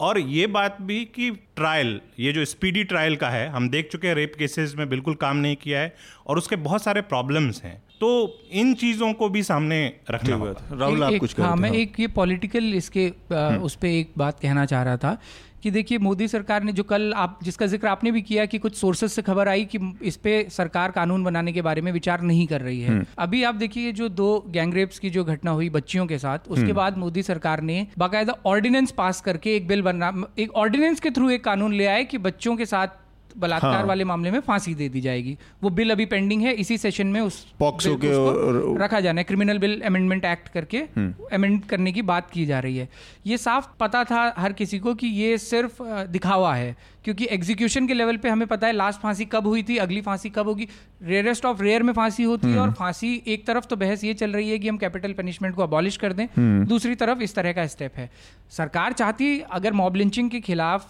उसकी नीयत होती तो जिस तरह से ऑर्डिनेंस के ज़रिए हाँ। वो लाया गया ऑर्डिनेंस के ज़रिए कुछ और लिंचिंग में जो रूलिंग उसको- अभी का रूलिंग क्लास है उसकी एक भूमिका तो है ही सामने बार बार आ रही है कि वो जो जो चुप्पी है जो मौन सहमति है वो बार बार सामने आ रही है अमित आपका इस पर क्या सुप्रीम कोर्ट के उस पर क्या नज़रिया रहा? सुप्रीम कोर्ट का जो ऑर्डर है उस ऑर्डर के बाद जो प्रक्रिया रही मतलब जो प्रतिक्रिया रही है सरकार की उस पर मैं ज़्यादा फोकस करना चाहूँगा। मान लीजिए कानून आ भी जाता है तो क्या होगा?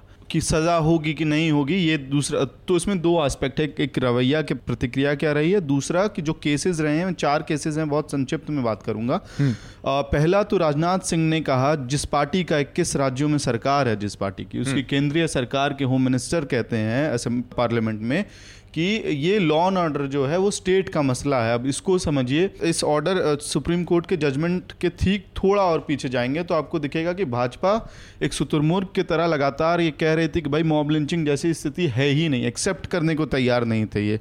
तो सुप्रीम कोर्ट के ऑर्डर से ये बात तो तय हो गई कि मॉब लिंचिंग मॉबोक्रेसी की समस्या इस देश में है। तो वो डिनाइल वाला मोड खत्म हुआ। दूसरा कि इनके खुद मंत्री अब लॉ एंड ऑर्डर क्योंकि राज्य सरकारों का मसला है आप इक्कीस राज्यों में आपकी सरकार है और उनमें से एक सरकार जो है राजस्थान में भी है।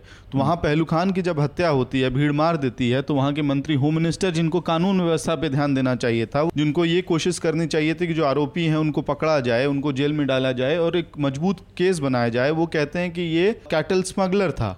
और इसके ऊपर एफआईआर दर्ज थे। झारखंड में यही देखा हमने कि जो आरोपी थे उनको जयंत सिन्हा ने माला पहनाई और मिठाई खिलाई। जी। और फिर ये इस स्वामी अग्निवेश जी के मामले में भी आप देखिए कि जो वहाँ के ट्रांसपोर्ट और अर्बन अफेयर्स मिनिस्टर है सीपी सिंह उन्होंने जो बयान दिया कि वो फ्रॉड हैं और उन्होंने हाँ, अपने ऊपर हमला करवाया है ये सब करके। पब्लिसिटी के लिए। तो ये पूरे एक तंत्र को दिखाता है। मतलब ये इम्पोर्टेंट नहीं है कि बीजेपी आज सरकार में है बीजेपी कल सरकार में नहीं रहेगी। ये सोच जो है ये धारणा जो है वो परपेचुएट कर जाएगी लोगों के अंदर कर रही है। जब सीपी सिंह बयान देते हैं अग्निवेश को तो जो जिन गुंडों ने जाके स्वामी अग्निवेश को वहाँ पे पीटा है उनको सिर्फ़ लेजिटिमेसी नहीं मिली है और भी लोगों को हिम्मत मिली है कि वो इस तरह से पीट सकते हैं और इस तरह की भी बात चल सकती है फिर भीड़ के अंदर कि अरे दो थप्पड़ कम मारे या एक जूता कम लगाया। ठीक बात। तो ये पूरा प्रोसेस है। अब इसमें मैं जल्दी से चार जो केसेस हैं उसकी मैं हाँ। बात करूँगा। आप पहलू खान के केस में देखिए एक रिपोर्ट जो आई थी जो अजीत शाही ने जो पूरी रिपोर्ट तैयार की थी जर्नलिस्ट उस रिपोर्ट में दिखता है कि कैसे एफआईआर से लेके चार्जशीट फ़ाइल तक करने में इन्वेस्टिगेटिव एजेंसी ने लगातार केस को कमज़ोर किया जिसको मॉब के खिलाफ एक मज़बूत केस बनाना था उसी ने कमज़ोर किया है। तो कानून आ जाने से भी जो इन्वेस्टिगेटिव एजेंसी है उसका ग्राउंड पे क्या रवैया रहेगा ये निर्भर करता है जो पार्टी सरकार में उसका पॉलिटिकल विल क्या है उस पर दूसरा केस देखिए जुनैद का था जुनैद के केस में फिर से जो एडिशनल एडवोकेट जनरल जो थे वो जो काउंसिल है एक्यूज का उसको हेल्प कर रहे थे लीडिंग क्वेश्चन दे रहे थे। ये खुद कोर्ट ने ऑब्ज़र्व किया और उनको अ, भी लगाई उस केस में। तीसरा केस आप अलीमुद्दीन अंसारी का देख लीजिए कितना रे ऑफ़ होप के तौर पे आया था वो केस कि फ़र्स्ट कॉन्विक्शन था वो 2014 के बाद इस तरह के मामलों में और सरकार की वाहवाही हो रही थी वहाँ पे कि आपने नौ महीने में ट्रायल खत्म किया जजमेंट आया प्रूफ्स रखे गए और उसके बाद फिर पॉलिटिकल क्लास का इन्वॉल्वमेंट होता है। कि भाई होता पहुँच जाते हैं। यूनियन मिनिस्टर माला पहनाते हैं और ड्यू प्रोसेस की बात करके माला पहनाते हैं। ये कुछ सरप्राइजिंग फैक्टर्स हैं। तो मतलब कानून आ जाने के बाद ये पूरा मामला एक मॉब के थॉट का है उसको बढ़ावा देने का है और पॉलिटिकल क्लास का है। एक डिटरेंस का भी काम करता है कानून। तो एक बनने की स्थिति में होगा कि जैसे राहुल ने कहा कि कम से कम पीड़ित को न्याय मिलने की एक उम्मीद तो बचती है। अभी तो क्या है कि बहुत वेग टर्म में आपको वहाँ पे डेढ़ सौ लोगों के खिलाफ अज्ञात एफआईआर दर्ज हो गई। उसमें इस तरह के अनगिनत केस पड़े होंगे। आप आईपीसी और थानों में जाके देखिए अज्ञात मॉब के केसेस में कभी कुछ नहीं होता। वो केवल और केवल ठंडे बस्ते में डालने के लिए ही अज्ञात के खिलाफ एफआईआर दर्ज होती है और वो केस अपनी मौत मरने के लिए तैयार पड़ा रहता है। हाँ आनंद आप कुछ कह रहे हैं। दो चीज़ें हैं एक मॉब लिंचिंग और मोबोक्रेसी। मोबोक्रेसी शब्द जो है अभी वहाँ उस स्थिति तक मोबोक्रेसी का, का यूज़ जो है ख्याल से एरिस्टोटल ने कॉन्स्टिट्यूशनल स्टडी में किया था कि डेमोक्रेसी जो है में एक इनहेरेंट ये है कि वो मोमोक्रेसी में बदल सकती है। और प्लेटो का एक तो हम लोग उसी मुकाम पे पहुँच नहीं प्लेटो का अविश्वास लोक लोकतंत्र को लेके यही था कि इसमें मोमोक्रेसी के तत्व मौजूद मौजूद हैं। खे- मोमोक्रेसी नहीं मॉब लिंचिंग सोसाइटी कह सकते हैं। जैसे मेहताब जी ने कहा कि जो और जो कानून है पुलिसिंग है वो प्रिवेंटिव नहीं हो सकती है। वो सिर्फ़ रिएक्ट करेगा कोई मॉब लिंचिंग हो गया तो रिएक्ट करेगा। लेकिन मानसिकता ज़्यादा ज़रूरी है कि एक असुरक्षित इनसिक्योर समाज जो संस्थाओं पे अविश्वास है। बॉलीवुड सिनेमा कल्चर में जो है बॉलीवुड सिनेमा कल्चर में जो जितना बड़ा विलन है उसको उस तरह से लिंच किया जाता है। तो जो सबसे बड़ा विलन है उस, उसके, उसके लिए अंतिम के पंद्रह मिनट रखे जाते हैं। उसको भीड़ दौड़ा दौड़ा कर चौराहे पे मारती है। तो तो वो एक रिट्रीब्यूटिव सोसाइटी है। हम अ, मतलब एक सुरक्षा से भी समाज के हाँ, बहुत हाँ रिट्रीब्यूटिव एक छोटी सी चोरी पे मोहल्ले के 25 लोग जुट कर क्यों पीटते हैं इतने? हाँ। मतलब कि एक है कि एक वायलेंट रिएक्शन एक बेचैन और एंजाइटी से घिरे हुए समाज की, हम्म। की कुछ भी होगी। गाँव वगैरह में ये काफ़ी होता है कि ये चोर पकड़ाया है। हाँ, बस साइकिल चोर लिया, सब लोगों ने सब लोग निकलेंगे।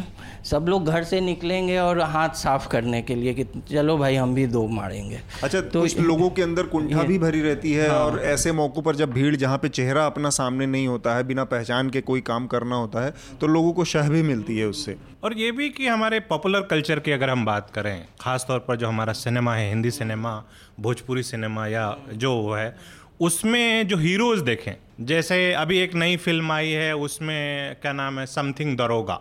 आप आजकल भोजपुरी फ़िल्में भी देख रहे हैं अ- अब क्या करें वह निरहुआ- तो, निरहुआ, मतलब फ़िल्म देखनी चाहिए, लेकिन निरहुआ निरहुआ की ही फ़िल्म है। फ़िल्म है की हाँ, है। तो या इस तरह से की जो फ़िल्में आती है या फिर हम देखें कि जो हमारे यहाँ सुपर हिट फ़िल्म है बॉक्स ऑफ़िस पर वो जो है मतलब जिसमें पुलिस वाले का जो रोल होता है या फिर पुलिस वाला छोड़ भी दो शहनशाह हमारे यहाँ जो लोग न्याय के लिए माने जाते हैं। रॉबिनहुड हाँ रॉबिन हुड है। मतलब रॉबिनहुड को तो मुझे लगता है बहुत ज़्यादा बदनाम किया गया लेकिन ये जो हमारे यहाँ बहुत इंस्टेंट Instant लोग हैं। हाँ इंस्टेंट जस्टिस का और जो उन लोगों ने भी बढ़ावा दिया पंचायत पर हमारे यहाँ बहुत बात होती है। लेकिन जो इस तरह के खाप हैं, उस पर बात नहीं होती। चलिए, अपने आखिरी विषय पर बढ़ते हैं और इस पर संक्षेप में थोड़ा बात करके और समय भी इस हमारी इस बार की चर्चा का ज़्यादा हो गया। पाकिस्तान में एक बड़ा डेवलपमेंट हुआ, वहाँ 25 जुलाई को नेशनल असेंबली के चुनाव हैं और उससे पहले पाकिस्तान मुस्लिम लीग, नवाज़ शरीफ की जो पार्टी है, उसके, उनके दोनों बड़े नेता नवाज़ शरीफ और उनकी बेटी मरियम नवाज़ को गिरफ़्तार कर लिया गया है भ्रष्टाचार के आरोपों में। तो मैं आप लोगों से थोड़ा संक्षेप में जल्दी जल्दी ये एक छोटी सी टिप्पणी चाहूँगा कि करप्शन और इस सब के उसमें इनको सज़ा हुई है। पर पाकिस्तान में इस इस दर्जे की जो सज़ा हुई है, जिस लेवल पर और जितनी तेज़ी से दिखा सज़ा हुई है इस मामले में, ये पनामा पेपर्स लीक के बाद ये मामला सामने आया और उसके भी छः महीने के बाद करीब जो पाकिस्तान तहरीक इंसाफ पार्टी के नेता इमरान खान है, वो इसको लेकर पाकिस्तान की सुप्रीम कोर्ट में गए थे। तो आपको लगता है कि इसका लेना देना केवल और केवल करप्शन से है या फिर ये पूरा जो पाकिस्तानी जो पॉलिटी है उसमें सेना और सुप्रीम कोर्ट और कोर्ट की जो मिली भगत है उस सब का एक पूरा नतीजा है ये। देखिए नवाज़ शरीफ एक अपवाद हैं कि पाकिस्तान में जो इन तरह के केसेस में जो संलिप्त पाए जाते हैं वो लंदन भागते हैं वो लंदन से वापस आए हैं। हाँ। तो उन्होंने एक अपवाद तो इसमें दिया क्योंकि वो एक विक्टिमहुड का कार्ड खेल रहे हैं खेलेंगे उनके लिए समय उनके पास कम है। पच्चीस जुलाई तो पाकिस्तान जो एक बाहरी तौर पे विश्लेषण से एक मैनेज्ड डेमोक्रेसी है। उसमें इस बात के लिए बहुत कोई आस बहुत ऑप्टिमिस्टिक होना कि ये करप्शन के विरुद्ध लड़ाई का उस वो पाकिस्तानी आम जनता उसमें कोई मानने को तैयार नहीं होगी। भ्रष्टाचार पाकिस्तानी राजनीति में कोई लाइबिलिटी है लाइबिलिटी नहीं ठीक कह रहे हैं। और भारत में भी नहीं है लेकिन वहाँ भी नहीं है। भारत में कभी कभी ये मुद्दा बन जाता है वहाँ तो मुद्दा भी नहीं नहीं है। मुद्दा है क्योंकि वहाँ वो एजम्सन ही है वहाँ की सब भ्रष्ट हैं। और सब और एरिस्टोक्रेटिक और सामंतवादी फ्यूडल पावर्स ही वहाँ अब अभी भी किस, किसी भी गरीब को वहाँ नेता नहीं देखिएगा। कोई ऐसा नहीं है कि जो लैंडेड प्रॉपर्टी वाला है इंडस्ट्रियलिस्ट है या किसी भी तरह से संपन्न है। है। वही वहाँ नेता है। वो अभी भी एक फ्यूडलिज्म ही है को डे, डेमोक्रेसी का मुखौटा मिला हुआ है वहाँ। तो आर्मी के हाँ। आर्मी के अभी तत्कालिक प्रॉप जो हैं वो इमरान हैं ऐसा दिख रहा है। कि इमरान हैं लेकिन इमरान भी इस बात को समझ रहे हैं लेकिन उनमें प्रधानमंत्री बनने की महत्वाकांक्षा वो एक स्पोर्ट्समैन हैं वो एक करियरिस्ट हैं तो वो 25 साल 20-25 साल किसी चीज़ में देने के बाद वो स्वीकार नहीं कर सकते हैं कि कोई चीज़ उनको नहीं मिले। तो अब अब वो उनके मिलने की स्थिति आ गई है। तो अब वो प्रॉप की तरह यूज़ होंगे। वो प्रधानमंत्री पद के लिए ऐसा माना जा रहा है कि शायद गैलप पोल में पचहत्तर परसेंट उनके फेवर में फेवर है। में लेकिन अगर अगले एक सप्ताह में कोई बड़ी तब्दीली नहीं होती है तो, तो वो शायद उनकी महत्वाकांक्षा पूरी हो हाँ, जाएगी। हाँ। नहीं एक और चीज़ आपने जो बात कही बहुत इंटरेस्टिंग है कि मैनेज डेमोक्रेसी का जो मामला है पाकिस्तान की जनता इस बात को समझती है। डॉन का एक सर्वे है और वो सर्वे इस पर था कि जो ये चुनाव हो रहे हैं इसमें इस सेना की कितनी बड़ी भूमिका रहने वाली है और सुप्रीम कोर्ट की कितनी बड़ी भूमिका रहने वाली है। तो करीब 35 परसेंट लोगों ने उस सर्वे में कहा कि ये पूरी हाँ, मतलब हमारे चुनाव में सबसे ज़्यादा 35 परसेंट लोगों का मानना था कि ये सेना की सबसे ज़्यादा भूमिका इन चुनाव में। है तो उसको भी पता है कि सेना का क्या रोल है। और नवाज़ शरीफ के नज़रिए से देखा जाए तो ये उनका जो कन्विक्शन है वो थोड़ा सरप्राइजिंग लगता है क्योंकि नवाज़ शरीफ एक टाइम पे खुद सेना के समर्थन से 90s में भुट्टो को टैकल बहुत बड़ा आरोप नहीं है। हाँ। पनामा पेपर में पाकिस्तानी जो प्रोपोर्शंस हैं उसके सामने रखिए तो ये छोटी मोटी चोरी है। इन पर सिर्फ़ ये आरोप है कि लंदन में पार्क है। पार्क लेन एक बहुत ही अमीरों का रिहायशी इलाका है। वहाँ इनके चार चार चार हैं। लग्जरी फ्लैट हैं। अभी ये नवाज़ के लिए कुछ नहीं है। हम्म। नहीं उसमें भी जो जो सज़ा हुई है उसमें डायरेक्ट नवाज़ के ओनरशिप को साबित अभी भी कोर्ट में नहीं किया गया है। और पाकिस्तान मतलब नवाज़ शरीफ खुद भी चूँकि पाकिस्तान के एक समय पे इशारे पे ही उन, उनका सारा राजनीतिक उत्कर्ष रहा है भुट्टो को हटा के। और आज वो उस खुद स्थिति में फंस गए हैं कि अब वो खुद भुट्टो के स्थान पे आ गए हैं और उनको इमरान खान मिल गया है। तो छोटा सा और इसमें मैं बात जोड़ना चाह रहा था इसमें कि जो 2017 में एक रिपोर्ट आई थी जहाँ से ये सारी चीज़ें एकदम से क्योंकि एक टाइम पे सुप्रीम कोर्ट ने भी छोड़ दिया था इसको फॉलो करना। जब पहली बार इमरान खान गए उस इस मामले में अपील लेके अपनी तो सुप्रीम कोर्ट ने कहा कि आप नहीं सोलह में। तो सुप्रीम कोर्ट पनामा आने के बाद की बात है हाँ।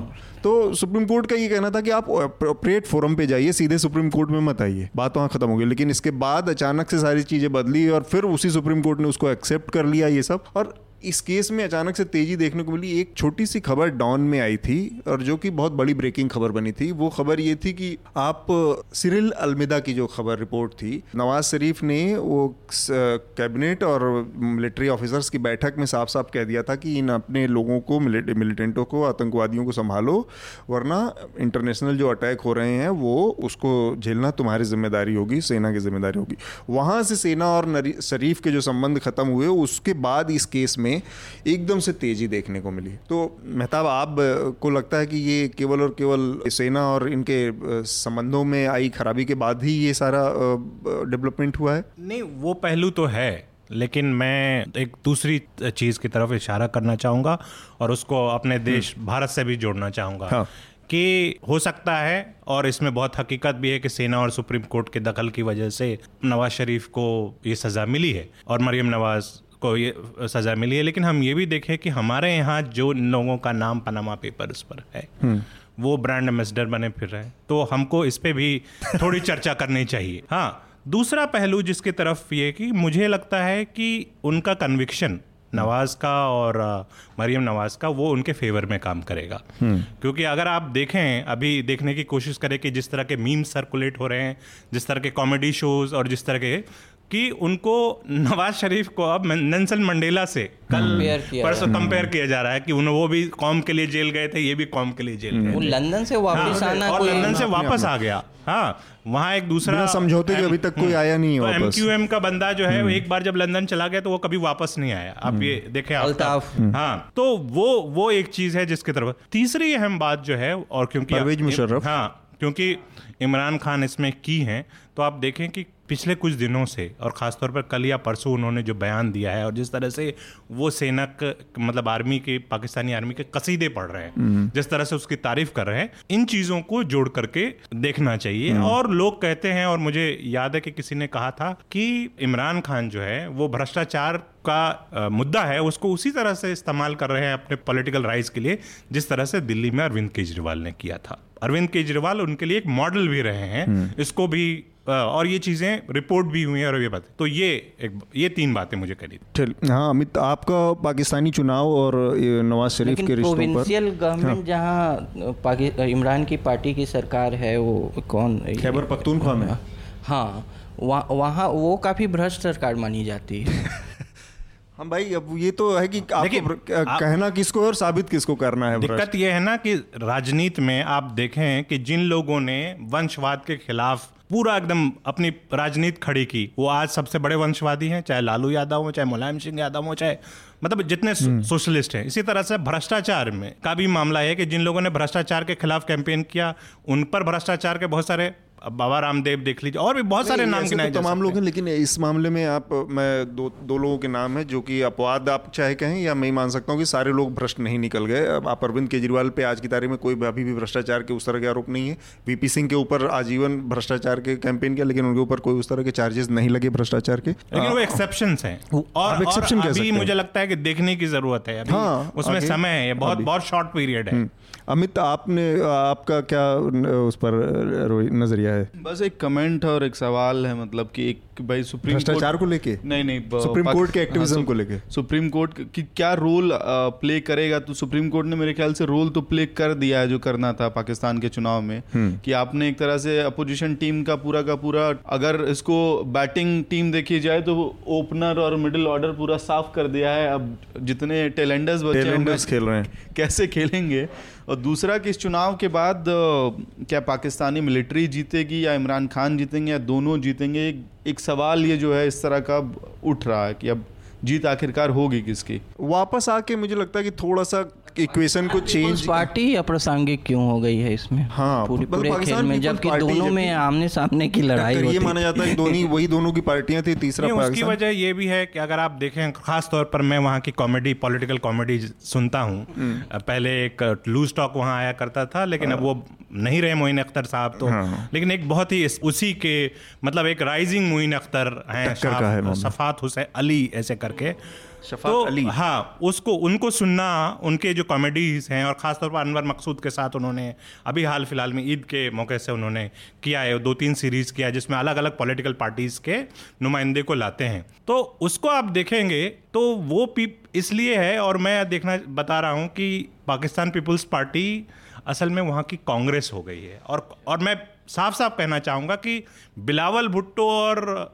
जिस तरह से बिलावल भुट्टो का वहाँ मज़ाक बनाया जाता है किसी ज़माने में जो राहुल है गांधी राहुल गांधी का। तो पप्पू तो आप वो चीखने चिल्लाने और आप ये वीडियोस देखेंगे तो आपको पता चलेगा कि असल में वहाँ चल क्या रहा है। क्योंकि वहाँ जो परंपरा है पॉलिटिकल सटायर की वो वो बहुत अहम है और उस पर वो उसको आप देखें तो चूँकि आपने पप्पू और ये सब ज़िक्र कर दिया वहाँ तो से जो साहित्यिक कार्य भी नहीं जब मोहम्मद हनीफ का जो है एक्सप्लोडिंग मैंगोज वाला जो नोवेल वो सटायर ही है। मतलब वहाँ हाँ। सटायर की पॉलिटिकल सटायर की बहुत विकसित परंपरा लगता है कि खासकर मीडिया तो में। अभी आज अभी पार्लियामेंट में एक जो घटना हुई है पार्लियामेंट में चूँकि पप्पू का ज़िक्र आपने किया कि लोग हमले करते हैं तो राहुल गांधी ने खुद इस चीज़ को एक्सेप्ट किया है और उन्होंने अपने भाषण में जो उनका नो कॉन्फिडेंस मोशन पे भाषण दे रहे थे उन्होंने कहा है कि आप लोगों के अंदर मेरे लिए नफरत है आप मुझे पप्पू और बहुत सारी गालियाँ देकर बुलाते हैं बुला सकते हैं लेकिन मेरे अंदर आपके लिए नफरत नहीं है। तो ये राहुल गांधी को खुद भी पता है कि लोग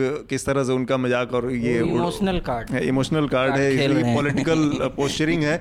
और उन्होंने उसके बाद जाके पार्लियामेंट में जैसा दृश्य आज तक शायद बहुत रेयर है जाके प्रधानमंत्री को गले लगा लिया। तो ये आज कल की ये हेडलाइन और कल की यही बड़ी मुख्य अखबारों की सबसे बड़ी फ़ोटो होगी। इसमें लेकिन एक आखिरी चीज़ की मोदी अब कुछ भी बोल लें कल हेडलाइन मोदी की हो सकती है लेकिन जो लीड फ़ोटो फ़ोटो होगी, वो राहुल गांधी की होगी।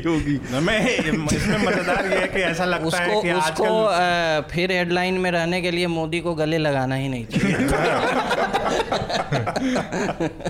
लेकिन वो तो अपने गले लगाने के लिए मशहूर हैं पूरे हाँ, विश्व में। लेकिन उन्होंने गले लगाने का मौका दे के गलत वही। किया चलिए अपने कार्यक्रम के आखिरी पड़ाव पर हम एक बार रिकमेंडेशन की प्रक्रिया पूरी कर दे फिर आज का कार्यक्रम समाप्त करेंगे। आनंद आपका रिकमेंडेशन क्या होगा? नेल्सन मंडेला के ये मेरा भी रिकमेंडेशन इस बार था लेकिन ये कॉमन भी हो बात सकता है है। सौ साल के जो अब अब इमरान जैसे लोगों को नेल्सन मंडेला से कंपेयर किया जा रहा है तो नवाज़ शरीफ। को। तो खैर फिर भी फिर भी नवाज़ शरीफ को भी कैसे किया जा सकता है? मंडेला जो है मतलब एक मतलब फ्लॉड पर्सनैलिटी भी है। ऐसा नहीं है कि वो अपने चरित्र में उस तरह की इंसानी खूबियाँ, खामियाँ हैं, हाँ। तो जिन लोगों ने पढ़ा है वो मैं चाहूँगा कि ये वॉक टू फ्रीडम जो उनकी आत्मकथा है वो फिर पढ़ें। जो यथार्थवादी या व्यवहारवादी हैं सिनिक्स हैं वो भी पढ़ें क्योंकि उसमें पॉलिटिकल सर्वाइवल के टैक्टिक्स भी हैं हाँ, हाँ। कि कैसे सरवाइव किया। जाए।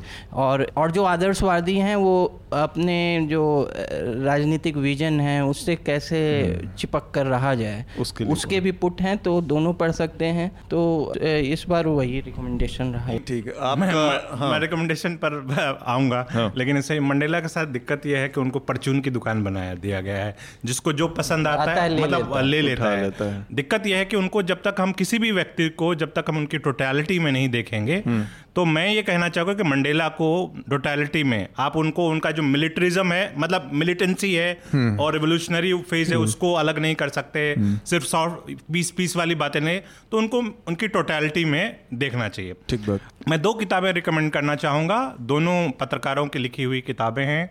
पहली किताब इमरजेंसी के बारे में है। जिसका नाम है for reasons of state Delhi under emergency दो पत्रकारों ने जो उस वक्त अपने ट्वेंटीज में थे अजय बोस और डॉक्टर जॉन दयाल इन दोनों ने लिखी थी। ये लोग ये दोनों पत्रकार उस वक्त दिल्ली में क्राइम कवर करते थे सिटी कवर करते थे और उन्होंने जो कुछ भी देखा है उसको उस आँखों देखी को इसमें लिखा है।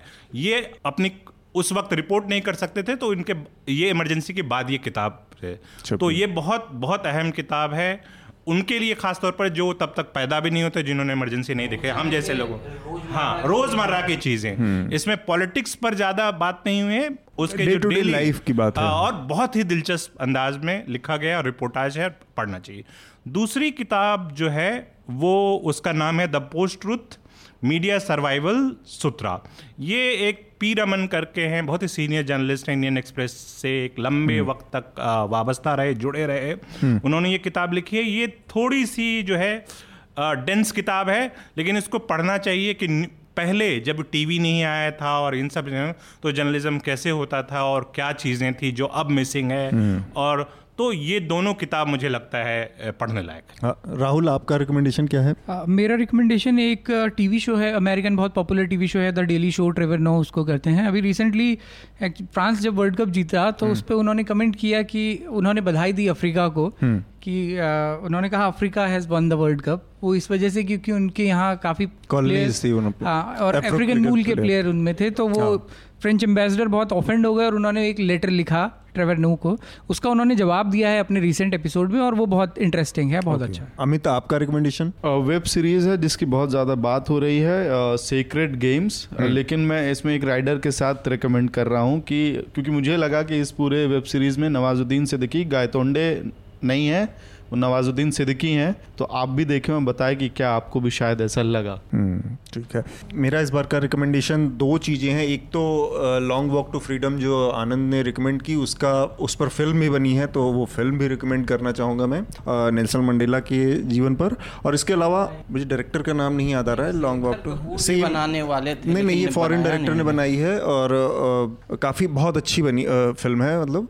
सेम नाम से ही बनी है वो फ़िल्म। और दूसरा है, अभी पिछले ही हफ़्ते प्रभाष जोशी हिंदी के बड़े पत्रकार थे, उनकी जन्मतिथि थी तो उनका लिखा एक सत्तर के दशक का एक किताब है, वो और अनुपम मिश्र और श्रवण गर्ग ने मिल के लिखी थी। बेसिकली वो है कि किताब का नाम है, चंबल की बंदूकें गांधी के चरणों में। ये किताब पिछले 20-25 सालों में से छपनी बंद हो गई थी। और फिर से उसका बहुत दिन बाद अब नया एडिशन ये आया है। तो इसमें बेसिकली कहानी है, चंबल के जो बागी थे उसमें जेपी और विनोबा के साथ मिलकर 200 से ज़्यादा बागियों हाँ बागियों का आत्मसमर्पण कराया और इन लोगों ने उसको रिपोर्ट किया और उन सब तमाम डकैतों का और जो बागी थे उनके इंटरव्यू किए और बातचीत के आधार पर उस समय की पूरी परिस्थिति को कैसे हुआ क्या हुआ और कैसे विनोबा तैयार हुए कैसे सारे जो बागी थे वो तैयार हुए।